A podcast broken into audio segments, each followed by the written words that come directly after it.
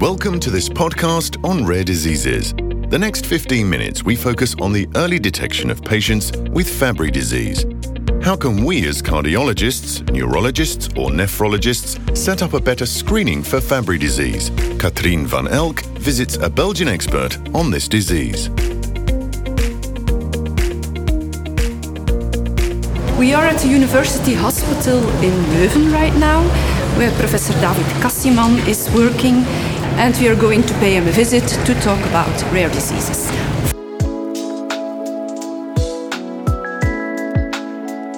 Professor Cassiman is staff member in the Department of Gastroenterology and Hepatology and also the head of the Metabolic Center for Adults and Children at UZ Leuven. He has an extensive experience in rare diseases. He's not only well known in Belgium for his expertise, but also internationally. In other words, the ideal guest to give some guidance on how to improve the early detection of Fabry disease. Hi, Professor Cassiman. Good, Good afternoon. How are you? I'm fine. How are you? Fine, thank you. As introduction, can you enlighten a bit the current situation of Fabry disease in Belgium? I think overall, some around 200 patients with Fabry disease have been diagnosed in Belgium over the last decades. Uh, enormous efforts have been done to to trace patients and to identify new patients and especially also to screen their families.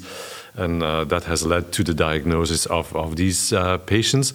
But we actually think looking at countries uh, surrounding us that there should be more Fabry patients in Belgium. Actually that we would only have around half of the the uh, patients genetically predisposed to develop Fabry disease that are identified right now.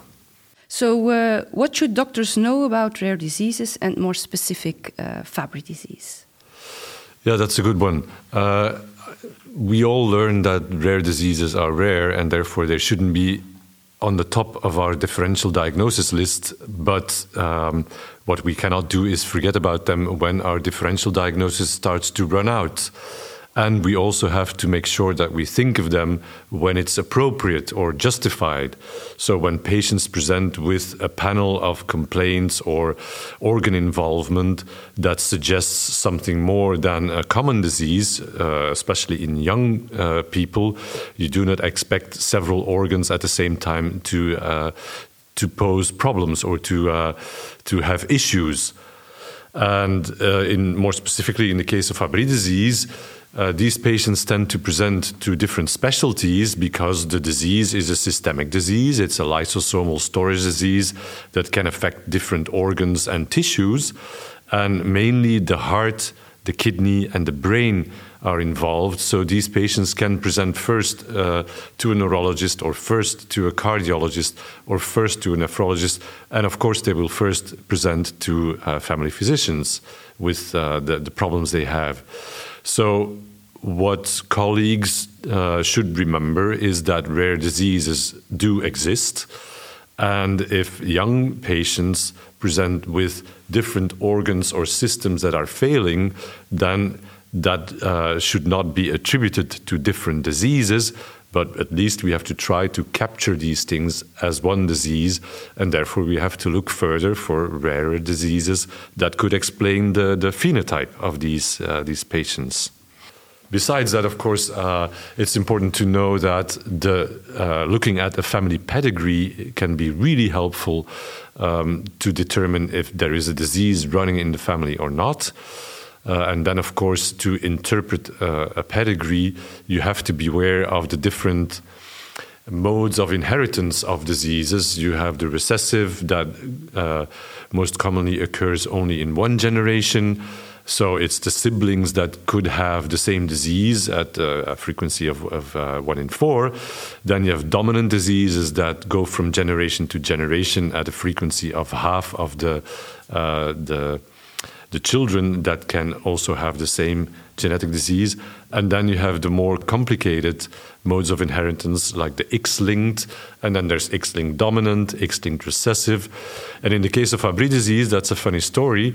Historically, it was considered an X linked recessive disease, so the females would not be affected by the genetic defect.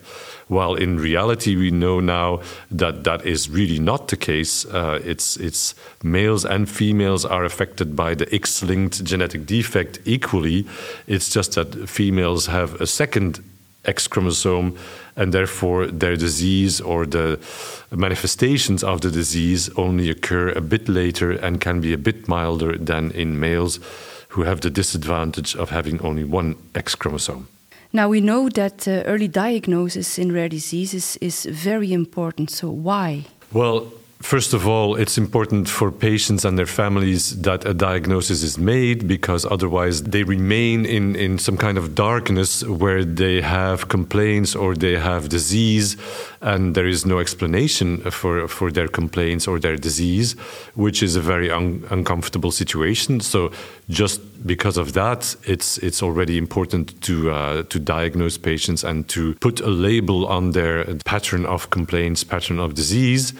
Secondly, if it's a genetic disease, it becomes important for the rest of the family and, and siblings uh, wanting to have children, uh, uh, etc. So it, it becomes important for counseling of the family to have a, a definite diagnosis that allows you to instruct um, patients and their families about the risk of recurrence in, in, in other pregnancies, in, in next generations, and so on. So that is important. And then, of course, uh, for the minority of rare diseases for which uh, a treatment is available, it is absolutely paramount that these diagnoses are made because you're missing opportunity to treat patients if you don't diagnose them. And the sooner you diagnose them, the sooner you can start treatment, and therefore the uh, the higher the uh, probability of success of your treatment. So if there's a treatment, it's a medical failure if you don't diagnose them. And of course, the, the rarer the disease, the higher the probability that the diagnosis will be made late or uh, will not be made. And, and that uh, constitutes loss of opportunity for patients and their families. And do you have a specific advice for cardiologists, nephrologists, or neurologists regarding screening for Fabry disease? Yes, absolutely. What we've uh, noticed over the over the years is that colleagues and even uh, ourselves we can be motivated to screen, but there's uh, something called screening fatigue. If you screen a cohort of patients for a specific disease and you don't find any, that becomes frustrating. And then people stop screening. So, the main advice is do not grow tired of screening for these rare diseases. You might not find any, but if you do find them, it's worthwhile.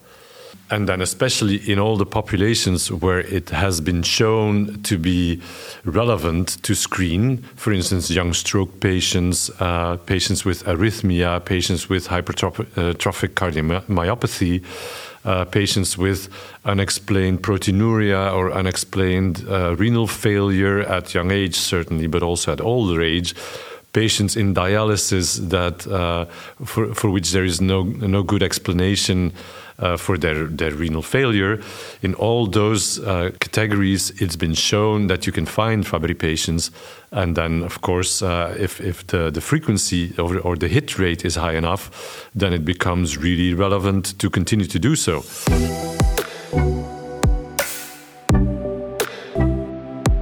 Now, there are more than 6,000 rare diseases, so this makes it very difficult for doctors to recognize symptoms and think about a rare disease. What could be a possible solution for this problem? Yes, that's also a very good question. I don't really have a solution to that problem. And uh, on the contrary, I think that we, as doctors, we are supposed to think of more common diseases first and rule those out, and then only uh, later on during the, the diagnostic workup, we are even allowed to think about rare diseases it is impossible for a human brain to contain all the information necessary to diagnose all these rare diseases, let alone to be able to uh, distinguish between the more common presentations and do that reliably and, and uh, foolproof. So uh, I think it is important that colleagues are convinced of the fact that there are rare diseases. There might be some of those rare diseases for which treatment is available. So it, it is important that colleagues are convinced that it's worthwhile to continue your diagnostic process until, until you find a diagnosis. And then again, especially for treatable rare diseases, but the um, the spectrum of treatable rare diseases is expanding, and these these diseases can present in very uh, very variable ways. Uh, and, and for many of these rare diseases, it, the, the whole spectrum of, of the phenotype isn't even known. So, how would you recognize something that hasn't been described yet, even? So I think it's becoming more and more important that we are screening for rare diseases in a more upfront way. Uh, some people are talking about uh, genomes first. So if you have a patient who presents with a panel of, of medical problems that you cannot make sense of, then you should be screening the whole genome just to uh, to make sure that there isn't some kind of genetic predisposition or a genetic disease behind this phenotype. Uh, so that uh, rules out the doctor thinking or having any knowledge. So you just go ahead and screen genetically, but that then makes abstraction of the, the fact that someone has to be interpreting all these data that you generate by genome screening. And so someone still has to uh, understand the genetic variants that are being described in a specific patient, and if those are compatible with the, the phenotype the patient presents with.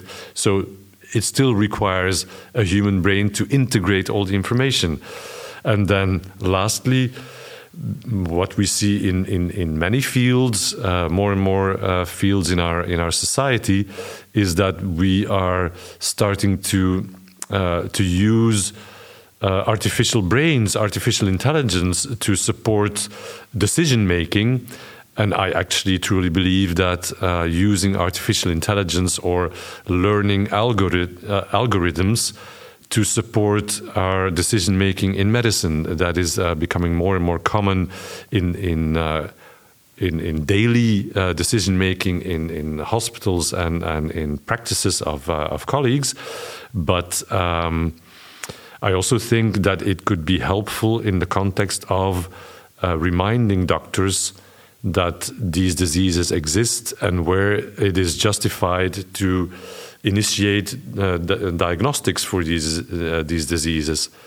Um, I'm, I'm involved in a project with a company, a Belgian company, that is designing uh, a tool for doctors in, in first line, second line, third line practices, where patients are asked a, a very specific set of questions that is very intelligently designed and also individualized based on the, the presenting complaint and the background of the patient.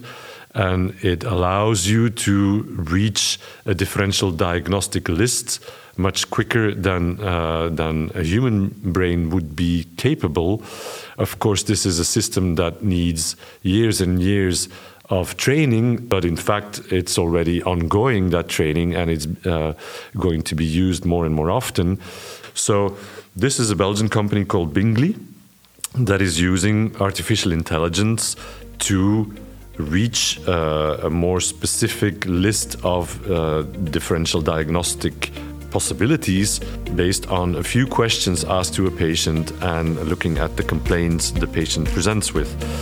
And if we doctors uh, are not too proud to allow artificial intelligence to support us in our daily decision making, then I think this could be very helpful. You've listened to the first part of this podcast. If you're eager to learn more about testing, treatment, and follow up of Fabry patients, well, you can also listen to the second part of this interview with Professor Cassiman. Thank you for listening and stay tuned.